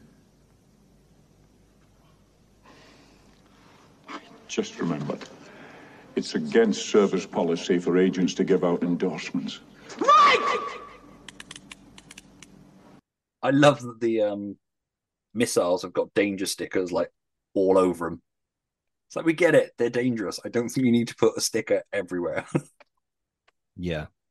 It is interesting that they changed from nuclear torpedoes, nuclear torpedoes to nuclear missiles, though, isn't it? That's a that's an interesting change. it's yeah. Um, Some pretty shitty blue screen though when those missiles are flying. There's some pretty shitty blue screen a lot in this. Yeah. The where they've edited out the horse landing on its back in the water. Now, hold on a second there now. What version of the film? Because I see the horse falling back on its back in the water in my on the Blu-ray, it's not. It cuts to a wide shot and then they're in the water. Well, I definitely saw. I I was watching Blu-ray today, and it was imported from Germany, I think, and the, Ah, the see, horse one hundred percent. Mine's the UK one, so And Irvin Kershner in the commentary says that they had to cut that out of the British release. That Yeah. makes a lot of sense. yeah, because they killed a fucking horse. That's that's so funny because when I like growing up, I remember the horse falling on its back. So obviously we didn't get the British version; we got whatever other version here. See, I know I've seen that, so I don't know whether I've seen it as part of something else or whether I did see it in a version of the film at one point. But, but yeah, it's not in the UK cut. With, with good reason, by the way. There's there's there's a lot of animal cruelty in this film. The, the bit with the sharks earlier on, I'm like, are they real sharks? Like that Sean Connery is like closing a door on their fin and like Yeah, I couldn't work it out because they look real, but they also look fake. But I'm pretty sure they are real because I'm sure that's one of the things that somebody had a problem with because they put the things on their fin, and you shouldn't put things on sharks' fins. No. pisses them off. Um, but yeah, I mean, you got the cruelty to animals side of it. It's like I say, Rowan Atkinson doesn't belong here. You could have easily lost him from the film, and it would not have made a difference. Um, I feel I feel like I thought that even as a child. I was Yeah. like, this feels like it's a different film now. even as a child, you're sitting there going, "Who is this for?" Like Mr. Bean in James Bond is not what I expected. that set, the layer set, you know, the temple thing looks cheap as anything. It reminds me of like the Librarians series that used to be on series of movies with Noah Wyle. It used to be on the Sci-Fi Channel. I remember them. It's, it's Um, that sort of thing. But then this whole film has a TV movie feel to it. It's so interesting you say that about the, the the the temple set because in the commentary, Irvin Kershner spends about five minutes just talking about how terrible it looks because it wasn't lit properly and he didn't have the time to really spend time in to make it look great and it just looks like a a cheap movie set and he's he said that's probably the portion of the film that he's least proud of and he feels like it doesn't look like the rest of the film and it it upsets him just watching it is what he says so it's, it's interesting that you you you, you uh, pointed that out It upsets me watching it. Um, I do like when Largo's walking away, walks past Domino tied up, and then he looks back at the window and Connery ducks back. I like the little smile on his face, and I don't know whether he's worked out that Connery's escaped or whether he is smiling at the idea that Connery couldn't help but look. Yeah. There's just a nice little smile about it. He's kind of like, I'm not done with this challenge yet. The game's still on, kind of. Actually, there's a, there's a scene. I think it's the scene prior to that where he's talking to Domino and he takes down this like jade statue and he talks about how valuable it is. Oh, and yeah. he just smashes it, and then he like violently kisses her, and he pulls away, and there's just like this trickle of like saliva. spit. it's so gross, and you're like, did they intend for that or mm, maybe not? But but then then she's like, you're crazy, and it, it suddenly having Batman '89 flashback. She's like, oh, you you know you're insane or whatever, and he just he, he just looks at her and goes, yeah, yeah, maybe maybe I'm crazy. And you're just like, this guy's great. I love him. He is. He's an amazing. so good. like, he's he's the best thing in this film. There's lots of shots toward the end as well of Bond flying around in the air on various contraptions and local indigenous people, whatever, just looking up at him like, "What is this?" The the are you, are you talking about the jet cylinder? The jet cylinder, and then later when he's hanging from the bottom of the helicopter, which there's got to be a scene missing from that because he tells Felix he needs to call in the helicopter, and then it cuts to it Yeah. when he, before he gets dropped down the well. Which what would he have done if that well was like you know didn't connect? the jet cylinder that- people looking up going what is this just reminds me I, I did this thing called flyboarding in marbella where sean connery once lived for many years. And um it's basically like if you remember the the, the way it was advertised to me was literally a, a pamphlet that said fly like james bond. I swear to god. And it was like the jetpack in thunderball. And i was like that looks amazing right? So it's basically you're wearing a jetpack and it's connected to a jet ski and it's shooting water out of the bottom of the jetpack and you fly up in the air, right? Cool. So when I got there, they were like, "Oh, well, we don't have the the jetpack version. We have this other version that's even better." And it was it was more of it, it was like a snowboard type thing, so you had to stand on it, and and it's connected to a jet ski. Don't worry, I'm going somewhere with this. And uh, the, the problem was it was way harder to use than the jetpack looked to be because you, you you have to balance your feet and you have to keep your your your your legs steady the whole time. So I was just falling over the whole time. But I did manage to fly up in the air a couple of times, and apparently, allegedly, according to my fiance, there were uh, English people on the coast go- looking at that, going, "What's all this then? Never seen that before." At least that's English people, though. Yeah. This is very much foreign people just being like, oh, oh, bit like Star Trek Into Darkness. They're going to start worshiping, or like the Ewoks, Yeah. they're going to start fucking worshiping him. so fucking. Ugh. Um. Yeah, apparently Vincent Marzello's in this film, but I couldn't spot him. I think he's when Blofeld delivers his ransom message. He's Okay. in that scene, but I couldn't spot him. Um, but yeah, I mean, we sort of largely covered. I think we're in different places on the film. Uh, I, I I feel like I, I feel like we're we're we're largely in the same place with the film. I think what's happened though is I'm just so fascinated by the existence of the film that I have sort of come to love it for what it is, even though I know it's bad and I, everything you've said about it that you don't like, I I mostly agree with you. It's just that I I, I think it's just this weird Stockholm syndrome, like like Domino and, and Max Largo. I'm just kind of like I can't help but watch this film a couple of times a year. It's probably the Sean Connery film I watch, the Sean Connery James Bond film I watch more than any other James, Sean Connery James Bond film because it's just like the rest of them are all kind of like appointment films. Like I need to make an appointment to sit down and watch Goldfinger and like, okay, yeah, we're sitting down to watch one of the best James Bond movies ever made. We're gonna sit down and watch it, or or from Russia with Love or Doctor No, whatever it is. With this, I'm kind of like, ah, it's 10 o'clock at night. I don't want to go to bed yet. You know, I want to watch something that's an hour and, and 50 minutes long. Never say never again. You Christ, know? is it only an hour and fifty minutes long? It's probably longer. It, it it never feels that long. But but then you, you get to scenes like the shrubland scene, you're like, oh, maybe this film's longer than I thought it was. Yeah, I mean that's fair enough. We we live in a sick world, but uh, yeah.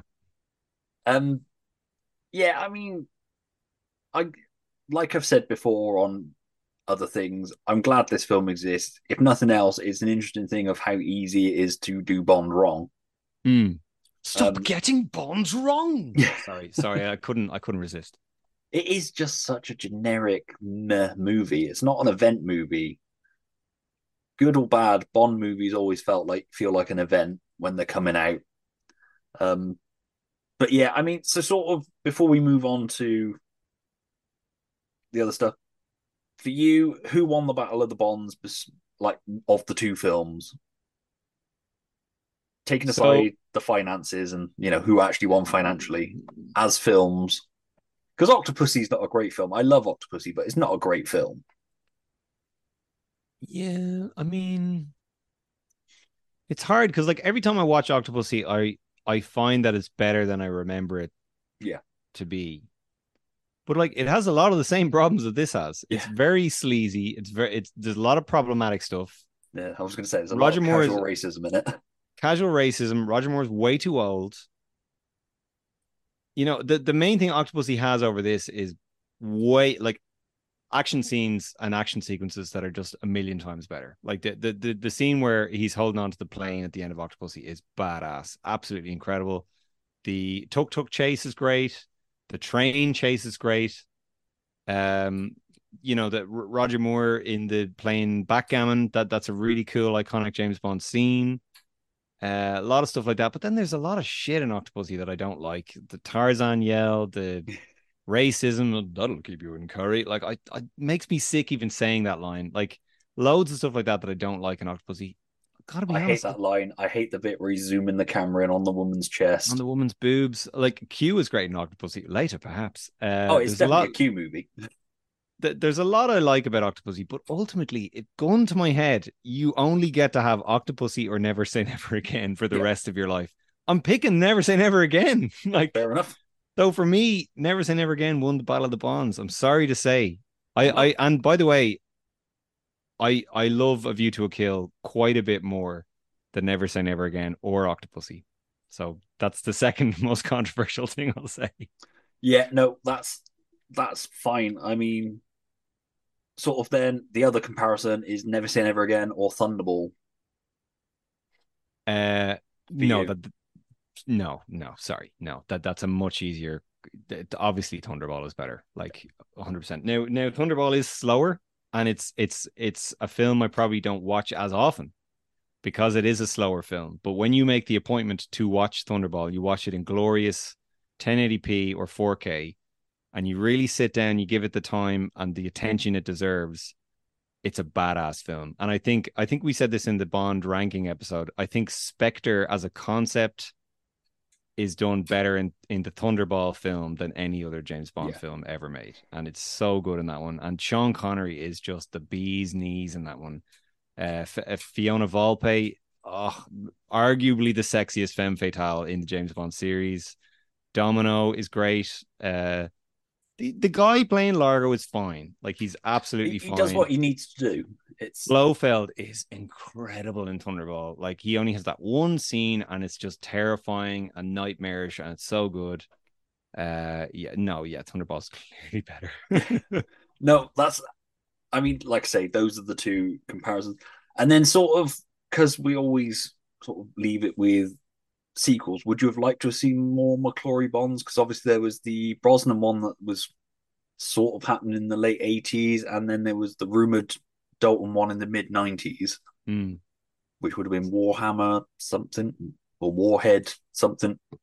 So Um, I, I would say yes, but only with the understanding that it doesn't negatively impact the main line series of Bond films. Does that make sense? Yeah. So if the mainline series continues as we have enjoyed it, then absolutely yes, 100%.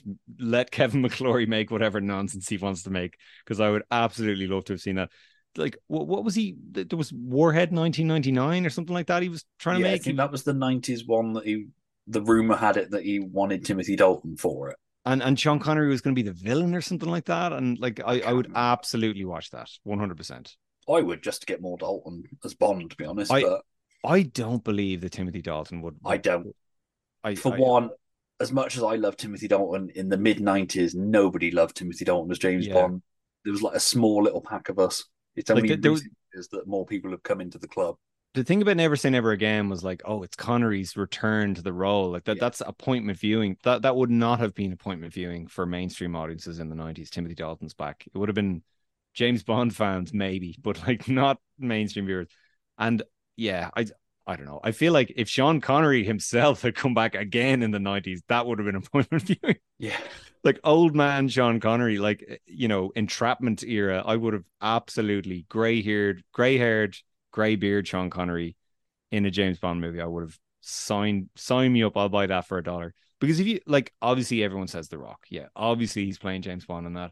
There's a scene towards the end where he has kind of a a tete-a-tete with uh with Ed Harris or whatever, and he's pretty much just playing James Bond in that scene. I always think. But then you look at like Entrapment as well. He's pretty much playing James Bond in that as well. Like there's a couple of Sean Connery films from the mid '90s where you're like, God, bring this guy back one more time. He could absolutely do it. You know? Yeah. I've only Um, seen Entrapment once in the cinema in 1999. it's bad. It's Yeah. it's bad, but it's great. You know, it's it's a great bad film, and he convincingly seduces Catherine Zeta-Jones in her prime in that film.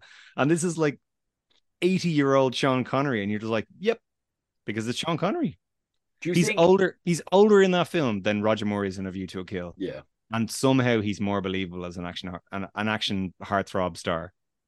Yeah. Sean Connery's one of those actors. He didn't really start to look really old until he disappeared from the limelight for Yeah, like five to 10 years, which he's going to, because, you know, he wasn't an old man by that point. But do you think Connery would have done another one, had Never Say Never Again been like a box office smash and there was the demand for it? Well, given that he allegedly made $28 million, I think if there was the promise of that again, no matter how poor the film, he probably would have said yes. Yeah. Yeah, because he did make some shit as well. um, yeah, I mean, I there's an interview clip with Brosnan where he's talking about doing the one with Kevin McClory after that. being losing out on the James Bond role in the Eon series, which obviously didn't work out, and he went off and made Taffin instead. I love I love his reasoning for why he didn't make it as well. He was like, "Oh yeah, we were we were gonna in the Timothy Dalton days, we uh Kevin McClory had the rights and we were gonna give them a run for their money, but then we decided, uh, too much paperwork, too much paperwork. Like that's, you know, what a shorthand reason. But again, I th- he could only remake Thunderball again. He couldn't stray Yeah. too far from that text. No, absolutely not. But you know what? Do you know what I'll say though? I know I said that people probably wouldn't turn out for a Timothy Dalton return in the mid nineties. I kind of feel like they might have turned up for a Pierce Brosnan James Bond movie in the early nineties. Oh, I think they would have, yeah, because I think a lot of people were disappointed that he didn't Yeah. get the role for Living Daylights. Um, and I think a lot of American people love Pierce Brosnan, and that would have, you know, that an American box office audience might have turned up for that. I think I might be terribly wrong. And Pierce Brosnan, talking about people being in crap, you want to watch pretty much every movie Pierce Brosnan made, other than the Bob Hoskins one. Everything he made between Remington Steele and GoldenEye is dreadful, pretty bad. No love for Livewire. Is Livewire the one where he's like alright, but ch- he's ch- chasing a clown, and the clown's got like a bomb strapped to his Yeah, chest? or he's the something bomb that? disposal expert. Yeah. And th- what's the Um, one he's in with Patrick Stewart? Or am I thinking Oh, was that else? Death Train or something like that? Yeah, there's a couple of really bad movies Pierce Brosnan's in. Like really bad, great movies, but bad movies. And then There's one like Never course. Trust a Stranger or something like that, where he's a bad guy. Um, never say never again. I think at one point McClory was trying to team up with Sony to do Casino Royale. I think that was his plan for building his little cinematic universe was to use those two stories, which I suppose they got quite a bit of leeway with what they managed to do with Casino Royale with the spoof. Yeah, I, I, that that sounds familiar, all right. And I think then that was uh, Sony eventually teamed up with MGM, and that's how they made Casino Royale, or how did that all work? It was something to do with that case that the settlement was that they got back the rights to both that and the Spider-Man. sole rights for um Thunderball. Yeah, I think it might have been in exchange for Spider Man. Spider Man was in the mix there somewhere. I remember. Yeah. Yeah. it was. That was why there was the delay. Part of the delay after Die Another Day, I think, was to do with them getting those rights back. It's all So- weird. Side side note about Kevin McClory, by the way. Kevin McClory, by the way, was an Irish man. He's from Ireland, and he was born in Dun Laoghaire, which is where I work uh, five days a week in the production office that I, the production company that I work for.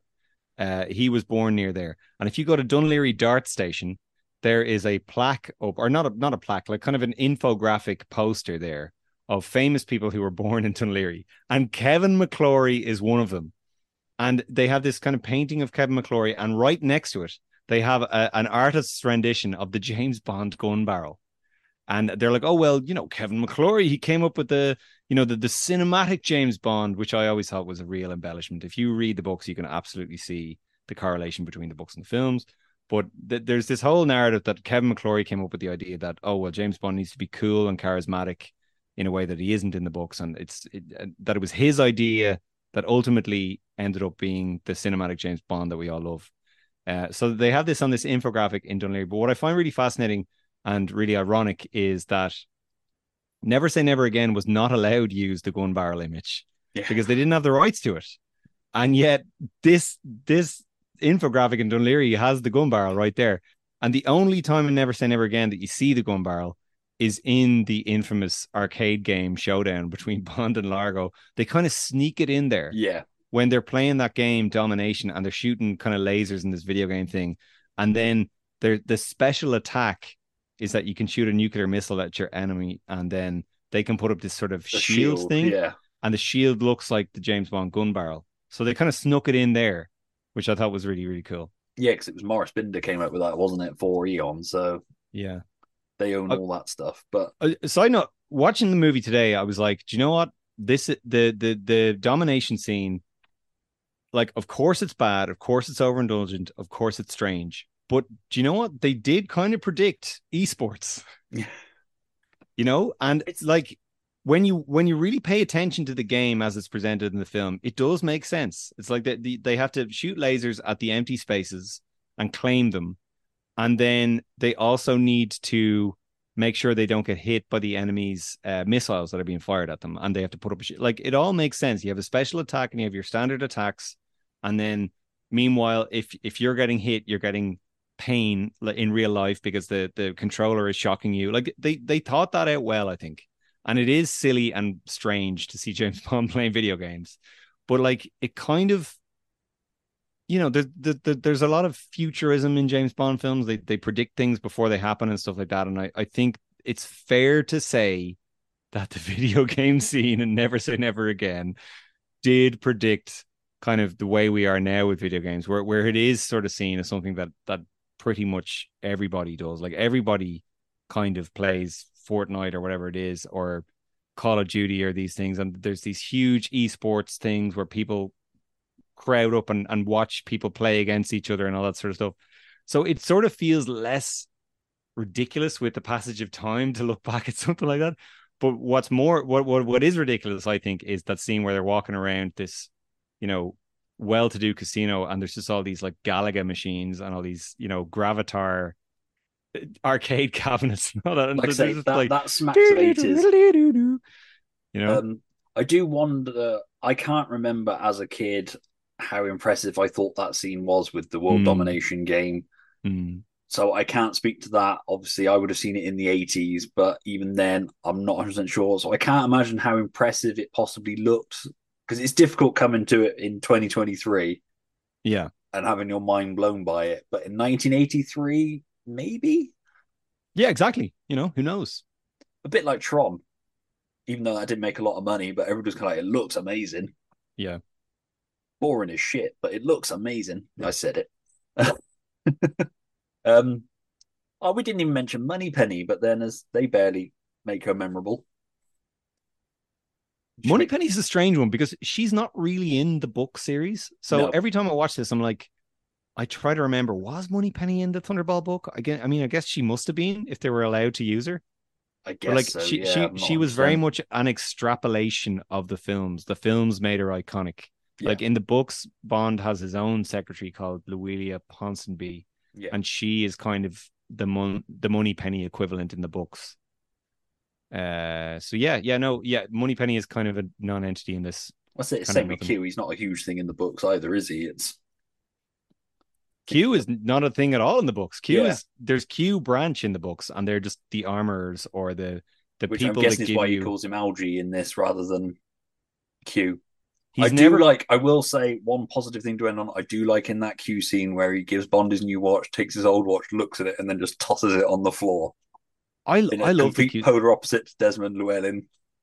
I love the Q scene in this because it's like world build. They they went in a completely different direction with it. They made they made him kind of James Bond's mate, and you know he, he's complaining about cutbacks, and it you know it reflects the era they're in, real Thatcher government stuff. They're cutting back on all these essential public services, and he's like, oh well, if the CIA made me an offer, I'd be off like a shot. And you know, it, it, there's just a real sense of world building in that scene. I really, really like it actually. And the only thing I don't like about it is when he gives him the watch and he's like, "It looks like a watch, but it's really a laser." Whereas, you know, the whole thing, the whole thing, the crucial, cool thing about James Bond gadgets is they do both things. It's a, it's a Rolex and it's a working Rolex that's just as cool and badass as a real Rolex, but it's also a laser. Yeah. It's not just like a fake Rolex that doesn't tell the time. That is also a laser, you know. So that that annoyed me even as a kid. I was like, no, it's a watch as well. It yeah, You know? it's that, scene just feels clunky for me. It's there's something Ah. about the writing. It just it, it feels like it again walked in off a TV thing. But this very much feels like they wanted to make a James Bond TV series, condensed it down to Yeah. two hours, and just didn't bother up in the production budget. They had to pay Sean Connery. But uh, awesome. I think we pretty much covered that. Unless there's anything else you want to Never. add to it. Never. Those days are behind me. Awesome. Never say never again. They're behind me, that's for sure. every every time every so I, I've mentioned this in our previous episode that every time we uh say the word never now in my group of friends, someone has to someone has to respond, never say never again. Because when we watched all the James Bond movies during COVID, we specifically made a point to watch Never Say Never Again.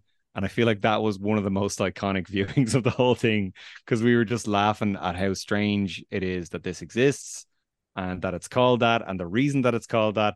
And I remember telling my fiance, oh, yeah, well, you know, the, the reason it's called Never Say Never Again is that Sean Connery said he'd never play James Bond again and his wife, you know, blah, blah, blah. And she was like, wait, what? That's why they called it that. that that's why the name of the movie is Never Seen Ever Again. Yeah, it's got nothing to do with the film laughing. at all. Nothing to do with the film at all.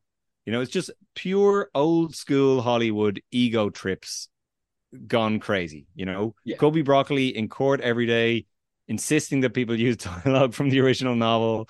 Jack Whittingham and fucking Jason Schwar or Jack Schwartzman just being like, oh well, you know, the I, I can make this movie, and Sean Connery like, oh, I just want to spite Cubby Broccoli. Amazing. You'd never get it today. The the modern day equivalent of this is, I guess, Morbius, maybe Yeah.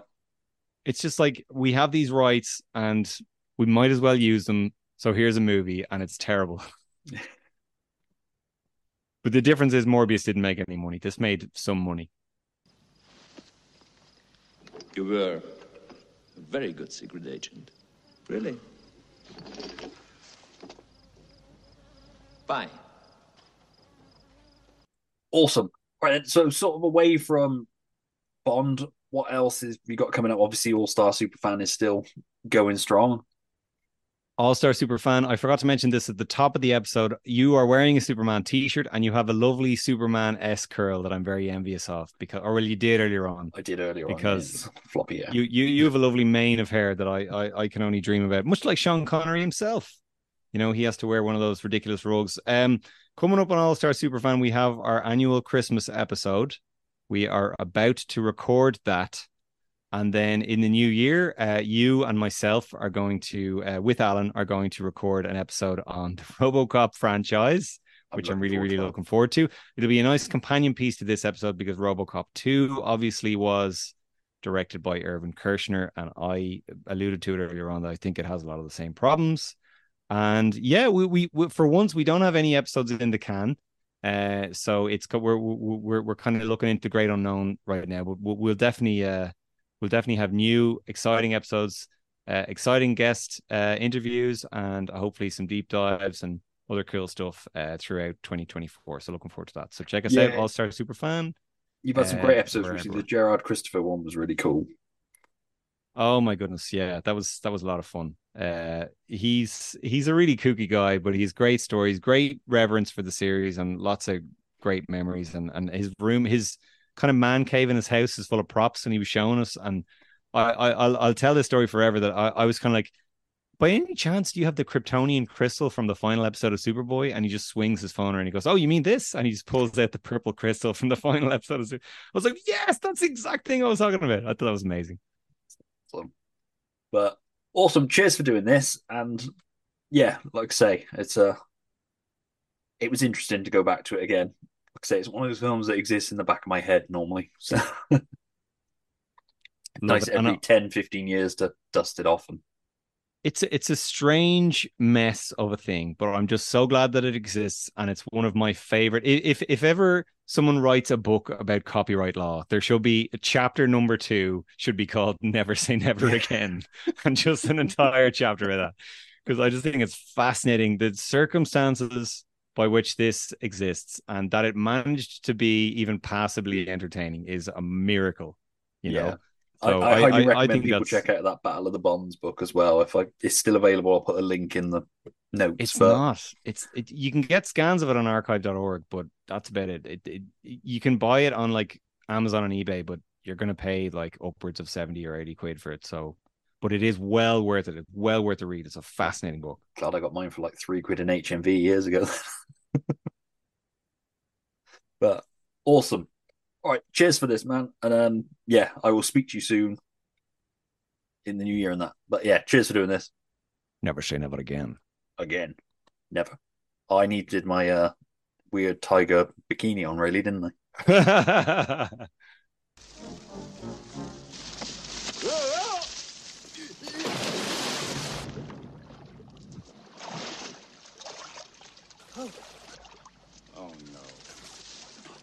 Sorry, Mr. Bond. Obviously caught you at a bad moment. M sent you. Only to plead for your return, sir. M says that without you in the service, he fears for the security of the civilized world. Never again. Never? Never, never say oh. never again.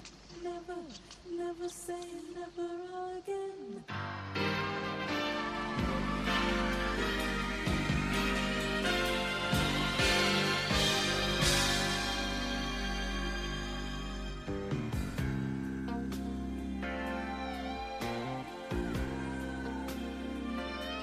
Was Never Say Never Again. And why not? I'd like to thank Rob for joining me on the episode to talk about the film. Check out the show notes for the links you need to check out the All Star Superfan podcast. At the time of recording, Never Say Never Again is only available in the UK on DVD and Blu ray via the second hand market. We put a shout out on the socials for your thoughts on the film, and we had some replies. Tony Cross on Blue Sky said, I rewatched this over the weekend. Klaus Maria Brandauer and Barbara Carrera are great, as is Bernie Casey, but Edward Fox is awful, as is Rowan Atkinson. Connery's not bad. I'd swap Brandauer for Adolfo Celi. It's not awful, but it isn't that good. John Ottaway on Instagram said, My very first thoughts were prior to it coming out, when I said to my English friends, Now you'll see proper Bond, due to it being in almost direct competition with Roger Moore's outing in Octopussy. I was even more confident after seeing Octopussy, which seemed to emphasise everything I disliked about the Carry On Bond years. Then I watched Never Say Never Again. During it, I just kept thinking, Isn't this Thunderball? Years later, I learned the whole Kevin McClory palaver. The production value seemed like a TV movie, and it was far sillier than Connery's previous outings, making my proper Bond claim a bit more difficult to back up. And finally, Mr. Thorpe on Instagram said, God damn, he was a sexy bitch. Thank you for the comments for this episode. If you'd like to let us know your thoughts on the film, you can get involved in the conversation wherever you see this episode on our social media channels. You can give us a follow on Threads, Blue Sky, and Instagram, or why not join the And Why Not group over on Facebook. Not only we kept up to date with what episodes are coming up and have a chance to contribute to them, but we also host our picks of three great movies to check out each week on Freeview TV. If you fancy joining us, just search And Why Not Pod on social media or check out the links in the show notes. If you enjoyed this episode and we bothered to do so, please give the episode a share and tell your friends about it. I might not give the series a follow or subscribe over on Acast or wherever you listen to the episodes. If you're feeling super generous, we'd be grateful of a rating or review if you have a second or two to spare. Or if you don't, we're just grateful that you spent the time listening to us, thank you. If you've missed any Unwind episodes so far, you can find them on our podcast channel over on Acast, Apple Music, Spotify, Google Podcasts, Good Pods, or on our website at hauntednerds.com. In the meantime, we'll be back next week on Tuesday when the festive season kicks off properly with John Tucker and Tom Stewart joining us for this year's Christmas special, in which we take a look at three Home Alone movies. The three movies being 1, 2, and Home Sweet Home Alone. But until then, this has been a Nerds and Haunted Themselves production, and I've been Stuart Moraine.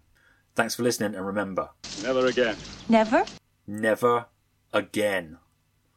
Bye for now.